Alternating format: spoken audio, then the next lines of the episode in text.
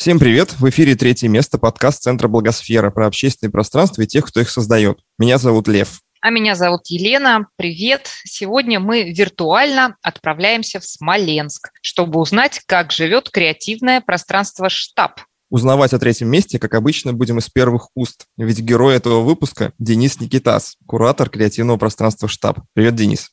Лев, Елена, здравствуйте. Ой, очень приятно приветствовать тебя в нашем подкасте. Реально штаб, правда, сильно креативный. Ну, мы это пространство увидели на выезде в Благосфере и очень хотим добраться до Смоленска, посмотреть вживую. Тогда и сейчас. Расскажи, пожалуйста, как вот это все начиналось? Вообще, откуда появилась идея? А что ты хотел создать? Во-первых, я слышал ваши предыдущие эпизоды и слышал, что вы всем обещаете приехать. Я очень надеюсь, что у вас хватит времени на все эти приезды. Но Смоленск действительно недалеко от Москвы. Э, тем, кто, может, не очень хорошо ориентируется в географии, это буквально 4 часа езды в сторону Минска. Граница от нас недалеко, но я надеюсь, вы не будете ее пересекать. Не будет у вас такого желания ни в Беларуси, ни дальше. Хотя сейчас в дни записи нашего подкаста такой мейнстрим.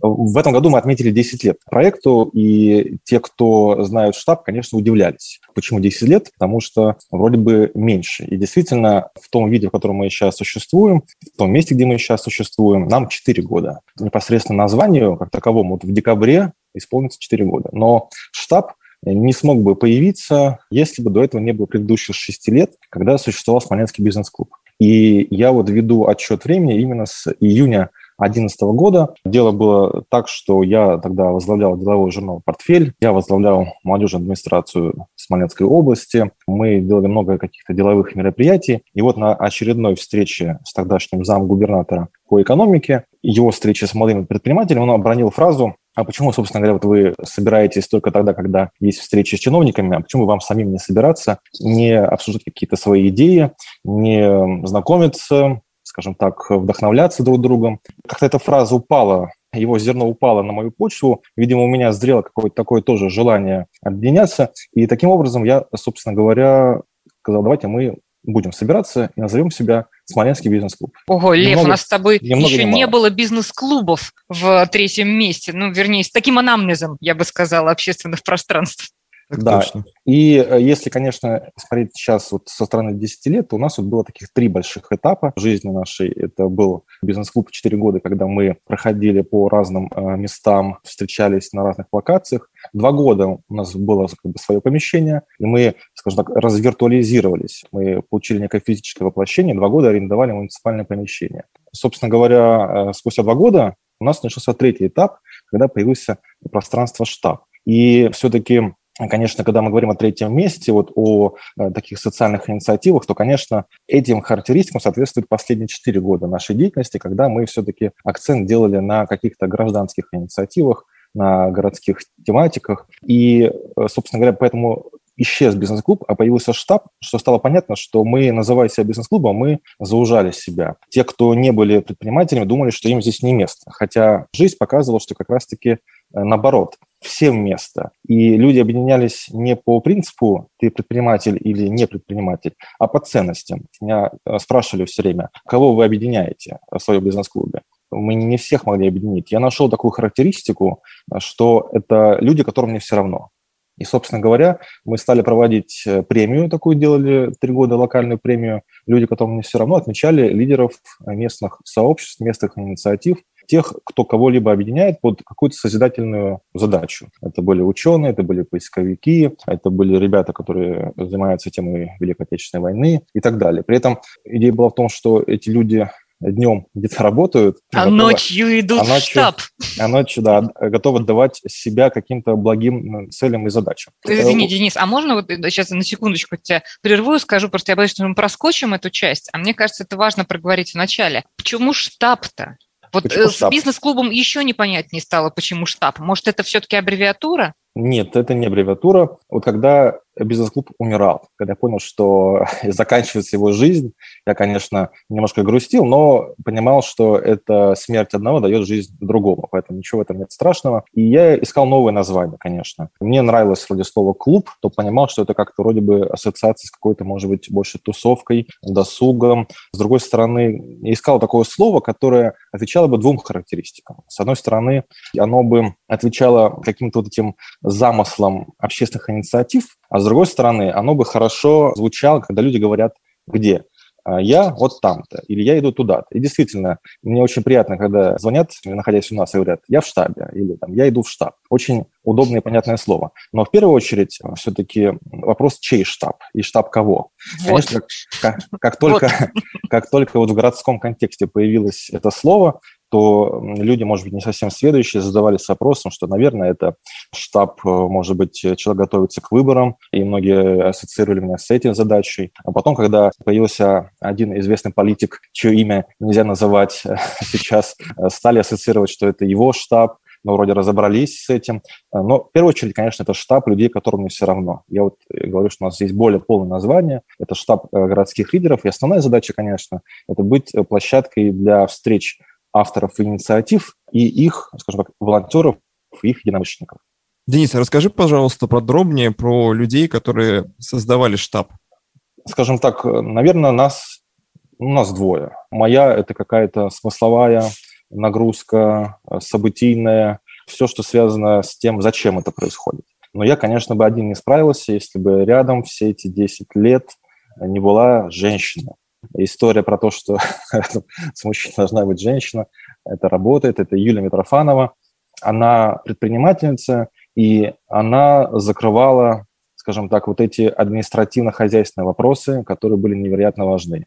Отчетность, всевозможное выстраивание каких-то э, бизнес-процессов, которые очень нам оказались важны. Особенно это стало понятно, когда мы из бизнес-клуба стали штабом. Почему? Потому что когда мы были бизнес-клубом, мы вот я вам говорил, 4 года мы были без помещения, это была такая чисто общественная инициатива. Два года мы арендовали. И уже сразу появились какие-то необходимые траты, как минимум на аренду. И их мы покрывали за счет субаренды. У нас был конференц-зал, который мы просто-напросто сдавали. И когда мы уже переехали из муниципального помещения в коммерческое, то наша аренда моментально выросла в 6 раз. И, конечно, стал вопрос, а, собственно говоря, где брать деньги. Но мы были к этому готовы. Надо сказать, что когда мы проводили те или иные мероприятия, я как-то невольно чувствовал, что людям э, психологически гораздо проще отдать 200 рублей за чашку кофе, чем за билет на лекцию. Может, есть вопрос, что, может быть, не до конца создавали ценность такого рода лекций или мероприятий. Но мне кажется, действует такой некий психологический эффект, что человек, когда получает какой-то материальный продукт, будь то там чашка кофе, сувенир, книга, ему как-то понятнее, за что отдал эти деньги. И когда мы, собственно говоря, переезжали вот из муниципального помещения, где был только конференц-зал, на коммерческую площадь, мы сразу поставили задачу, что нужно делать непосредственно что-то вроде мини-кофейни. Пока был только разговор про мини-кофейню, где будет чай, кофе и десерты. Вопрос о том, с кем мы, у нас было двое, скажем так, организаторов, и потом появлялся третий человек, такой был ну, некий сменный человек в нашем коллективе администратор, который помогал нам этот вопрос закрывать, потому что это наше кафе, то есть это не сторонний сервис. И, собственно говоря, ни я, ни Юля не разбирались в марках кофе, в кофемашинах, в том, где брать десерты. Но стало mm-hmm. понятно, что мы теперь вынуждены как-то в этом разбираться, но все-таки вот вопросы э, кофейни, а потом уже кафе закрывал третий человек. И надо сказать, что сейчас вот у нас таких три человека, у каждого из которых свой поле ответственности. Когда говорят про бирюзовые организации, вот мне кажется, мы, может быть, такой маленький, конечно, пример, когда есть три сферы, три человека, каждый из которых не лезет в сферу ответственности другого. То есть у нас есть э, наш шеф-повар в кафе, который знает, как что приготовить. У нас есть Юля, которая закроет все наши административные вопросы и документы. И есть я, человек, который вот занят смыслами наполнения, скажем так. Поэтому я называю себя куратор, потому что, мне кажется, это слово, которое лучше отвечает тем задачам, которые я выполняю в штабе. Uh-huh, это вот uh-huh. к вопросу про, про команду. Да, интересно, Денис, вот эта вот эта история движения, развития пространства. Вот мы со Львом слышали совершенно противоположное движение, когда есть общественное пространство сразу с кофейней, сразу в концепции с тем, куда люди приходят, да, сидеть, что-то есть, а потом он обрастает событиями. Тут, наоборот, такие рестораторы по неволе, чтобы, значит, знание идеи продвинуть, оказывается, нужно еще научиться разбираться в сортах кофе. И это интересно. Вот э, давай попробуем с какой точки зрения посмотреть. Вообще, когда ты что-то строишь, ты же себе представляешь какой-то идеальный образ того, что должно произойти. Вот насколько штаб оказался близок к этому образу, и есть ли что-то, что не получилось так, как изначально? Что-то, что, может быть, вообще можно назвать таким мини-провалом или вообще катастрофой для вас, что вот вообще вот по-другому получилось, а что-то удачным стечением обстоятельств? Ну, надо сказать, что вот есть такая великая русская пословица, она вроде бы так замылена, что хочешь посмешить Бога, расскажи ему о своих планах. Но вот действительно, сколько я себя помню, я придерживаюсь каких-то, может быть, э, книг или правил. Каждый год ставил себе какие-то новые цели на будущий год, а потом э, ставил плюсики напротив того, что исполнилось. И каждый год я приходил к мысли, что то, что ты планируешь в прошлом году, как-то не очень коррелируется с тем, как заканчивается этот год. А еще есть очень такое прекрасное выражение у галериста Марата Гельмана. Он сказал примерно следующее, что человек, открытый случайностям, гораздо более успешен, результативен, чем человек, который идет строго по некому своему плану. Надо сказать, что когда я рефлексирую о том, что было, я всегда прихожу к выводу, что наиболее успешные, большие, вдохновляющие дела, они все были случайные. Это был всегда некий вызов со стороны. Вот, надо сказать, даже наш переезд, он, может быть, бы и не состоялся 4 года назад, э, если бы у нас постоянно не подтачивалось какие-то коммунальные проблемы. Я пришел однажды в наше помещение, у нас постоянно была какая-то сырость, и я увидел, что у нас рухнул потолок. Я подумал, что это знак свыше. Ого. Это а, такой провал вот в самом буквальном смысле. Я попросила рассказать, а, а вот он. Да. Что-то знак свыше, и нам нужно что-то менять. И вот так, конечно, происходило всегда. Всегда возникали какие-то вызовы.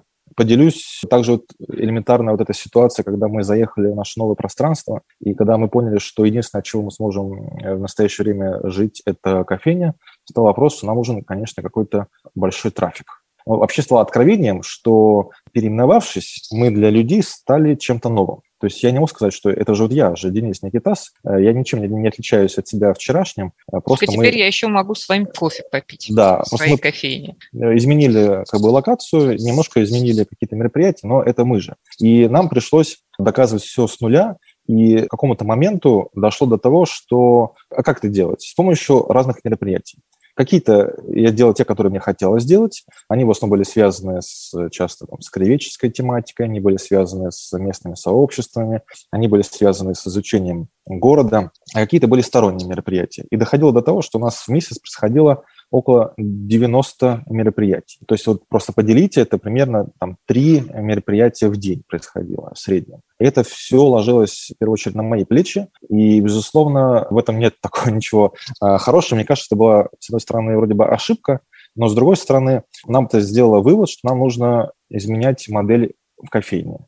Вот у нас был только чай, кофе, мы стали понимать, что люди хотят вообще и есть. Нужно сделать кафе. А, и так появилось полноценное кафе. Тоже некий вот э, вывод, ответ на вызовы, да, на то, что происходит вокруг. Что касается каких-то провалов, надо сказать, что мы примерно, наверное, до карантина каждые 2-3 месяца регулярно обсуждали в своем маленьком коллективе, не закрыться ли нам. Потому что все время э, вот вопрос вот этой аренды домокловым мечом у нас висит. Э, пока мы не создали вот этот продукт, э, который, как нам кажется, удачным, это кафе, а с этого года еще и магазин, нам было всегда непросто. То есть нам нужно было свои эти потребности арендные, зарплатные каким-то образом закрывать. Но, опять-таки, это вот некий ответ на вызов. Мне кажется, чем сложнее ты себе ставишь задачи, тем лучше. Но вот к вопросу, Елена, вашему про некий идеальный образ. Надо сказать, что не было, наверное, его. То есть это на каком-то интуитивном уровне происходит. И мы какие-то, может быть, сервисы и действия все время дополняем пространство этими сервисами и действиями в ответ на запрос. Слушаешь людей, смотришь на то, на какие события они ходят, а на какие не ходят, и ты все время меняешься. И, конечно, здесь какие-то вот хотелки приходится урезать. Именно так вот вырисовались там темы, связанные с городом, с краеведением, может быть, с сообществом, потому что это людям интересно. Что почем? Наша любимая рубрика «Что почем?». Денис, сколько ушло денег на создание штаба? Если честно, никто не знает. Дело в том, что вот у нас очень много происходило по принципу, знаете, такого вот типичного краудсорсинга. Наши затратные вещи, конечно, были связаны с ремонтом. Ремонт мы можем посчитать, потому что это уже было на кредитные средства. Это у нас заняло около 800 тысяч рублей то, как выглядит зал, ну, вообще пространство сейчас, это следствие предыдущего ремонта. Надо сказать, что до этого тоже были, конечно, вложения, потому что мы заехали там, с проектором, заехали со стульями, которые взяли с предыдущего места. Это тоже стоило средств каких-то. Если задастся вопросом там, лет пять назад, может быть, или десять, относиться к этому как к некому бизнес-плану, то, конечно, это было бы утопия определенная. Безусловно, нельзя на это смотреть на то, что ты вложил средства ради того, чтобы потом каким-то образом их отбить или делать из этого деньги. Это, в первую очередь, вложение, наверное, в людей вокруг, в то в пространство не только физическое, но и пространство ментальное. Вложение в то, что вокруг тебя были люди, вот те самые, которые доходят до э, последней стадии фразы Сергея Павловича Королева про э, «возражаешь, делай». Поэтому, скорее всего, э, если так вот все суммировать, я думаю, что речь идет, наверное, ну, примерно о двух миллионах. Примерно 2 миллиона вместе с теми средствами, которые привлеклись через вот такой вот краудфандинг и краудсорсинг. Да, это скорее вот именно такой краудфандинг не в виде денег, а в виде материалов каких-то и какого-то труда человеческого. Да, то, откуда привлекались средства. Да, но при этом надо сказать, что э, в этом году мне э, приятно, у нас был и опыт удачный краудфандинга физически, вернее, финансово, да, когда мы собирали средства на то, чтобы открыть книжный магазин. Дело в том, что у нас есть книжный магазин, но для того, чтобы он стал интересным, нужен ассортимент, чтобы людям было интересно приходить и выбирать. А для того, чтобы сложился ассортимент, нужно средства на покупку книг, чтобы их невольно заморозить. И вот мы объявили краудфандинг, и он удачно у нас тоже сложился, поэтому жители города поучаствовали еще в том числе и вот таким способом. Угу. А сколько удалось собрать, Денис? Около 350 тысяч. Угу, круто. Хорошо, а скажи, какие услуги платные и бесплатные у штаба? Надо сказать, что, конечно, самое очевидное и понятное – это кафе и магазин. Но здесь все просто. Есть у нас, конечно, аренда коммерческая, мы сдаем зал, э, если такая есть необходимость. Но при этом все вот те инициативы, про которые я вам говорил, авторы каких-то городских проектов, лекции часто связанные с краеведческой тематикой, они все происходят бесплатно. И вообще большая часть событий происходит э, у нас бесплатно. Только тогда, когда есть необходимость оплачивать гонорар лектора или выступающего, мы делаем платными билетами. При этом тоже здесь идем навстречу. Каким образом? Мы можем сделать платные билеты, из которых свою аренду возьмем, а можем поделить риски человека пополам. То есть, грубо говоря, если выступающий, ну, такой, может быть, не очень известный или не очень уверенный в своих силах, мы готовы его поддержать, сделать афишу, анонс, пригласить, но при этом понимаем, что, может быть, будет мало людей, и вот эти риски готовы поделить между ним и собой. Миссия выполнима. Кто ваша аудитория, кто наполняет ваши стены? Кто эти люди? Есть у нас такая невольная задача – это помогать проектам развития территории, так бы назвал. Мы, помимо того, что существуем а, как локация, у нас есть еще и некоммерческая организация. Она у нас называется фонд «Рывок». Э, надо сказать, что название родилось таким образом, когда я иногда грущу в Смоленске, смотрю на окружающую действительность, думаю, как же изменить все вокруг? Где же эта палочка-выручалочка? И образ, который мне пришел в голову, это образ барона Мюнхгаузена. Понимаю, что наши слушатели не все были на конференции в Благосфере, но вот на последней конференции «Фабрика пространств» вы как раз обыгрывали тот же самый образ барона Мюнхгаузена, который вытащил себя за волосы из болот. Мне кажется, что для очень многих инициатив, живущих э, в небольших городах, этот образ очень характерен. И в больших и, городах, Денис, и в и, больших. наверное, больших тоже. Я, я в больших не живу, поэтому не знаю. Не знаю. Наверное, Волосы все тоже. те же, поверь. Волосы все те же, да. А просто-то горожане приходят, просто потому что кафе, просто потому что магазин книжный, атмосфера. Да, конечно, приходят те, кто просто в кафе и просто в магазин, но мне кажется, что все-таки таких меньшинство, потому что львиную долю все-таки составляет какой-то наш костяк и, ну, не некое сарафанное радио, которое, конечно, работает. Мне кажется, что мы не мейнстримное место, да, мы не место, куда идут люди, в первую очередь, на выходные, там, провести время или как-то узнать, пообщаться о чем-то и так далее. Мне кажется, задавают некие ценности. Нас вообще многие не понимают, кто мы. Вот надо сказать, что кому-то кажется, что это кафе, кому-то кажется, что это коворкинг, кому-то кажется, что это магазин, что угодно. Я какие только не слышал характеристики. И это именно потому, что вот мы не вписываемся ни в одну из этих характеристик. А людям хочется вот в какие-то рамки нас загнать. Мы сложнее. Мы вот то, что, как называется подкаст «Третье место», наверное, так и есть все-таки. Это место, где есть и кафе, конечно, и магазин, и место для досуга и общения. В связи то есть этим... вы третье место почему? А, мы... Это проверочный вопрос какой-то. Да, это вопрос, просто... который мы должны задать. Если мы его не а. зададим, сейчас придет Маша сюда, наш продюсер подкаста, и скажет, а вы не задали этот вопрос, а Денис на него уже ответил. Поэтому извини, У Дениса да. есть прекрасное свойство, он отвечает на вопросы да. раньше, чем мы их задаем. Да, да. Ну, мы третье место, потому что мы не вписываемся ни в какие стандарты и рамки других э, пространств. Мы не в чистом виде кафе, мы не в чистом виде коворкинг, мы не в чистом виде галерея для э, выставок, не в чистом виде магазин. Мы вот конгломерат всего этого вместе взятого и в первую очередь место для вдохновения, для новых идей. Я скажу две характеристики, которые нам дали и которые мне очень э, льстят. Одна характеристика, которую нам дали о том, что здесь очень творческая атмосфера, трудно объяснить, в чем это выражается, потому что, ну, вот вроде бы стены и стены, вроде бы столы и столы, диванчики и диванчики. Наверное, что-то есть.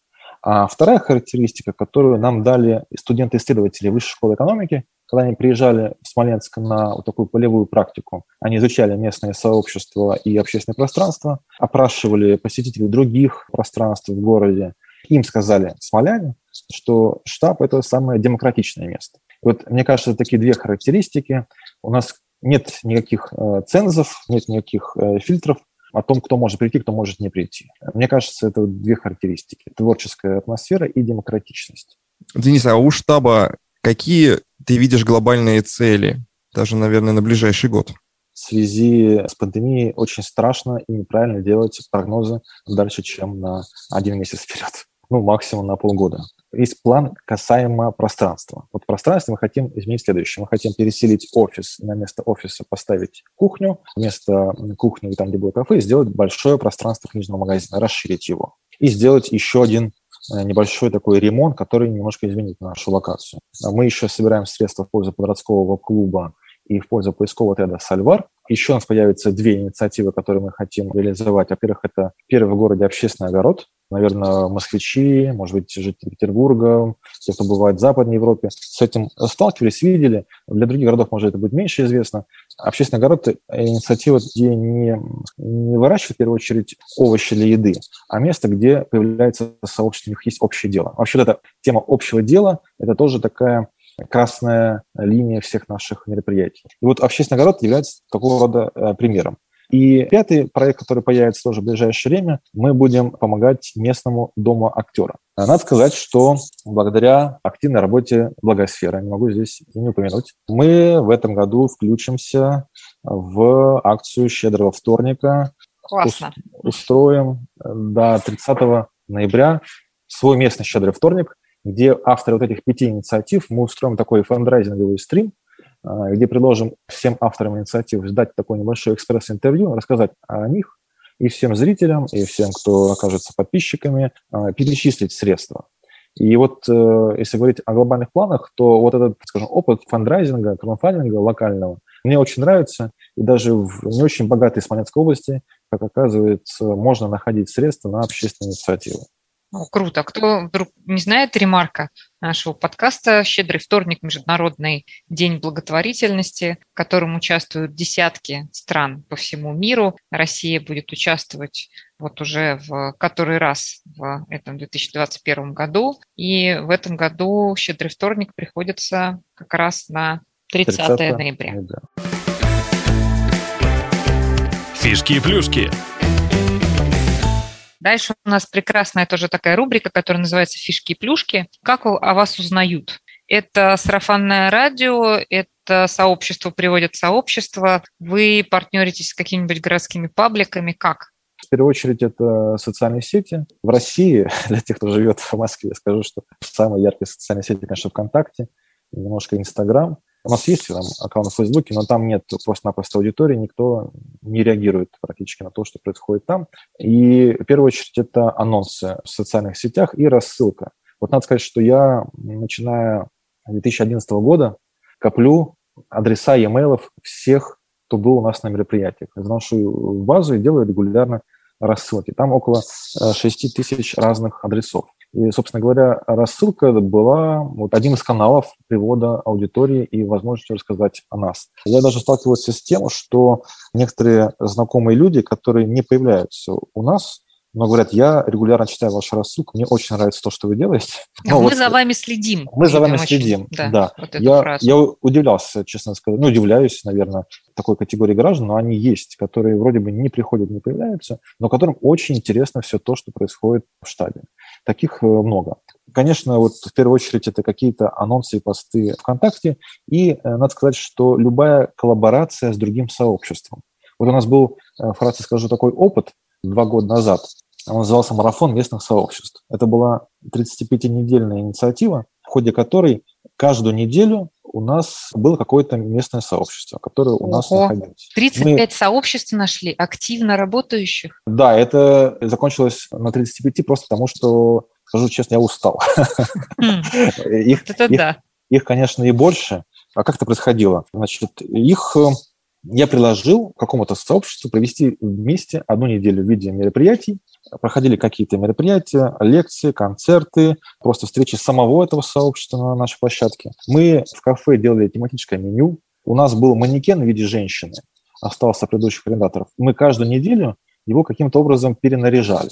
О, Она надо не... вашу женщину познакомить с нашим Васей, который у нас тоже стоит в благосфере, тоже вынужден постоянно менять облик. То есть, допустим, была неделя армян, и у нас была женщина, одевала папаху и какую-то там, значит, армянскую одежду. Была неделя медиков нашего такого молодого сообщества врачей. Она одевала, соответственно, костюм медика. Была неделя театральных сообществ, она становилась какой-то костюм. Была неделя лыжников, у нас собирались лыжные клубы, которые есть в Смоленске. Она, соответственно, делала спортивный костюм, брала сноуборд и горные ботинки. Круто. А. Конечно, летом это должно было только происходить, вот ну, вот представлению. В декабре, да.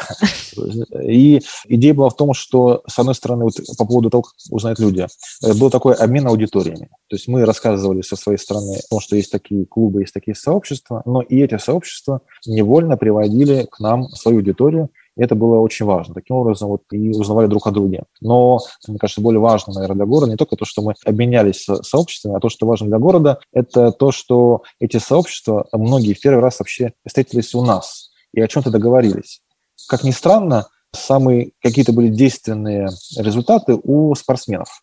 Но вот, в частности, лыжники договорились о том, что по-хорошему им надо вместе складчину собирать на горнолыжный спуск. У нас есть такой спуск, у нас есть такие места с очень крутыми перепадами возле крепостной стены, и там есть горнолыжный спуск, который не работает. Бегуны договорились о том, что необходимо вернуть забытый 30 лет назад смоленский полумарафон что что-то давно у нас его как бы не было. Давайте мы снова его проведем. Замечательно. У нас первый раз вместе собрались четыре профессиональных футбольных клуба.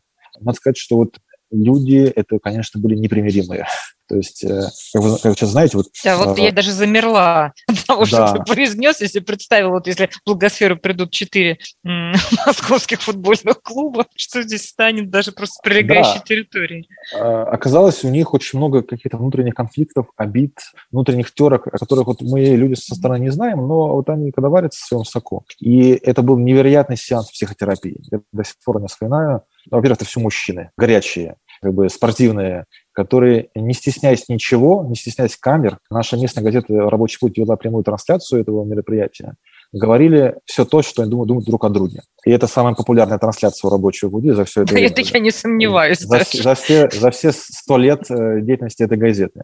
Но они договорились о том, что они будут вместе вкладываться в детский спорт. Там была одна из таких вот проблем. Это было одним из важных результатов э, каждой недели, что были какие-то такие проекты. У нас была неделя армян. После этой недели армян появился регулярный тур в Армению из Смоленска. Вот ребята периодически ездят туда. Но вот по поводу того, как о нас узнают, вот с помощью таких, таких вот действий и коллабораций а как выглядит штаб, есть ли там какие-то дизайнерские находки, э, и вообще придумали ли вы все это сами, или, может быть, подсматривали, или приглашали специально дизайнера? Прежде чем оказаться в первом зале, вы окажетесь на маленькой лестнице, где увидите большой стенд, на котором, ну, наверное, около 50 фотографий людей с э, подписями, что можно делать в штабе. И там перечислены всевозможные варианты, которые действительно можно делать в штабе. Э, ну, помимо уже названных мною только что там, покупки книг и заказов кофе, конечно же, это все-таки важные, но все-таки сопутствующие какие-то действия. Основное то, что можно делать, это читать э, лекции, это открывать и ходить на выставки, это показывать кино, это встречаться с единомышленниками, это проводить собрания сообществ, это проводить семинары и множество других вот творческих процессов, для которых, собственно говоря, штаб и появился. По большому счету, все, что требуется очень многим инициативам в городе, это площадка и некий такой моральный пинок. Сказать, то, что ты делаешь, это хорошо. И вот вы увидите этот стенд, и самое главное, что вы увидите там фотографии конкретных смолян. Это все настоящие э, жители этого города. И мне кажется, это очень работает, когда ты видишь узнаваемые лица, ты им доверяешь. Искали дизайнера, который сделает хорошо, э, но бюджетно. И мне в Фейсбуке попался такой наш замечательный, прекрасный, как потом выяснилось, человек по имени Иосиф Брин. Э, как выяснилось, это его псевдоним. И я его выбрал по очень простому критерию. Он невероятно смешно пишет. Вот если наши слушатели и вы, Екатерина, захотите зайти, найдете в Facebook Иосифа Брина и увидите, как он невероятно иронично относится к тому, что происходит вокруг него, вокруг его сына и вокруг его жены. И это был критерий, по которому мы выбрали нашего дизайнера. До сих пор вспоминаю эту историю, потому что я единственное, что видел, это какие-то пару примеров его фотографий, как он делал предыдущие общественные места. Вот его вклад для нас очень важен, потому что мне кажется, для общественного пространства вопрос того, как оно выглядит, крайне острый вопрос, вопрос, который надо продумывать и на который по возможности не жалеть средств. Потому что, конечно, помимо вот всех общественных важных задач, людям должно быть комфортно. У нас есть пианино, на котором выступают наши музыканты. И здесь же мы сделали специальные полочки для картин. Дело в том, что у меня никогда не было особо большого интереса к тематике выставок, но как только мы открылись, сразу появились желающие э, выставляться. И все, что мы могли сделать поначалу, мы просто подвешивали на жгуты картины к потолку Армстронг, а потом, когда стало понятно, что это востребовано всегда, мы при ремонте запланировали специальные полочки. Теперь мы просто картины убираем, другие ставим. И так у нас примерно каждый месяц-два новая выставка. И вот в этом втором зале можно увидеть, собственно говоря, эту выставку. До лестницы есть еще один этап, нужно его тоже пройти. Дело в том, что на улице мы поставили такую велопарковку. Тоже любопытный э, момент, когда речь зашла о велопарковке, я обратился к нашему местному велоактивисту Евгению Пленкину, говорю, «А вот ты все время ругаешься на фейсбуках, что у нас в городе неправильные велопарковки. Вот мы хотим сделать велопарковку. Скажи, какая должна быть правильная велопарковка. Он пояснил, оказалось это все невероятно просто. Маленький лайфхак тем, кому это будет интересно, должна быть в виде буквы «П», чтобы крепилась рама, а не колесо. У нас вот есть при входе две э, правильные велопарковки. Но они интересны не только тем, что они правильные, а интересны и фразами, которые на них нанесены. Фразы таких в виде объявлений. Вы там можете видеть, что кто-то продает снег, Велосипед.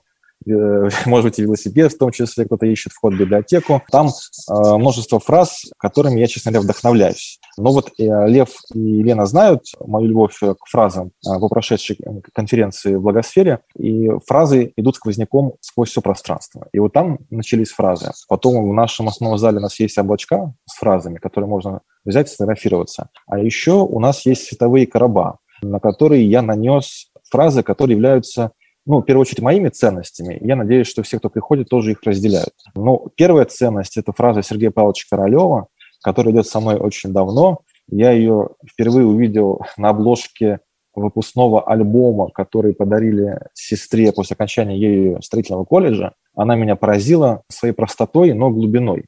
Фраза такая, что «не согласен – возражай, возражаешь – предлагай, предлагаешь – делай». И вот э, мне в штабе всегда очень приятно, и хочется, чтобы таких людей было больше, тех, кто доходит до третьей фазы «делай». Потому что большинство останавливается на стадии «не согласен». И вот пишут в Фейсбуке, как они, э, там, в контактах, как они с чем-то совсем не согласны. Мало кто доходит до каких-то идей, и уж еще меньше тех, кто доходит до какой-то стадии воплощения. И вот эта фраза, мне кажется, она такой наш практически флаг, лозунг. Миссия. Миссия, да. Но uh-huh. и это касается дел, но есть и такие, может быть, ну, морально-нравственные фразы, которые мне хотелось бы, чтобы их тоже разделяли люди. Надо сказать, что они такие отчасти христианские. Я, как человек неверующий, часто сталкиваюсь с тем, что меня часто ассоциируют с какой-то христианской составляющей, потому что, наверное, здесь много схожего. Ну, в качестве примера вам скажу, что у нас висит фраза из прекрасного армянского мультика «Ух ты, говорящая рыба», делай добро и бросай его в воду. Оно не пропадет, добром к тебе вернется. И вот это тоже наша такая некая миссия. Мы за то, что в первую очередь отдавать. И вообще, мне кажется, все, кто наверняка у вас э, в подкасте, в эпизодах, наверное, и вы сами, и слушатели наши, это люди, которые в первую очередь отдают. Напоследок, Блиц. Денис, зачем приходить в штаб? Вдохновляться. Денис, что ты посоветуешь тем, кто планирует открыть собственное общественное пространство? Не открывать. Вот, здесь я тут не могу, прости, я сейчас выйду чуть-чуть. Почему? Мне кажется, если человек очень рационально относится к тому, что он хочет открыть общественное пространство, он должен его не открывать. Э, мне кажется, должно все происходить очень интуитивно и по желанию. И в первую очередь у человека должно уже быть некое сообщество и проект, которое просто э, материализуется в виде вот физической локации. И должны быть люди, кому это нужно в первую очередь. В моей истории это был Смоленский бизнес-клуб. Я говорю, что мы первые четыре года вообще были без общественного пространства своего, потом арендовали, только потом решились. Скажи мне в 2017 году, что давай арендуем 150 метров квадратных коммерческой площади в Смоленске, в центре города, и будем там что-то делать, ну, конечно, никто бы в это не поверил. Но до этого были 6 лет деятельности и мероприятий, и люди, которые в тебя верят. Ну, то есть ответ на самом деле «создай сообщество». Да, создай сообщество. Да. Общественное пространство, но все-таки вторично, оно для кого-то. И финальный вопрос. Какое будущее у общественных пространств? Очень хорошее, потому что формируется некое гражданское общество. Это общество граждан, то есть людей, которые хотят э, нести ответственность за происходящее вокруг. Самым ярким примером, конечно, является тема благоустройства. Люди готовы выходить на митинги, готовы протестовать, петиции писать, ходить на слушания. Пока сейчас только вот ради, э, может быть, своего двора и, может быть, ради неких там зеленых зон. Но, безусловно, тренд на то, что люди будут расширять свою зону ответственности с квартиры к двору, городу и дальше, он сохраняется и будет сохраняться. И, конечно же, частью вот этого расширяющегося тренда будет общественное пространство. И будет становиться все больше и больше.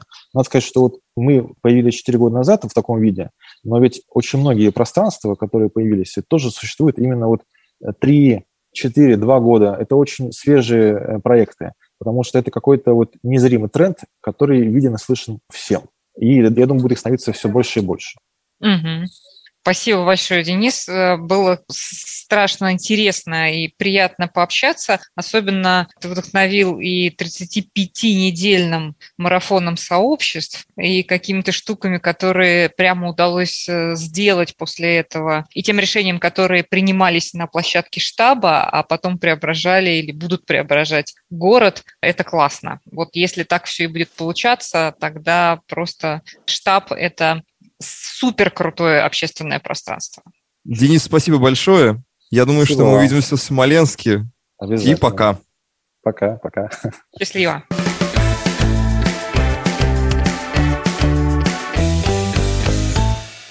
Этот выпуск создан с использованием средств гранта победителя конкурса по приглашению «Школа филантропии», благотворительной программы «Эффективная филантропия», благотворительного фонда Владимира Потанина.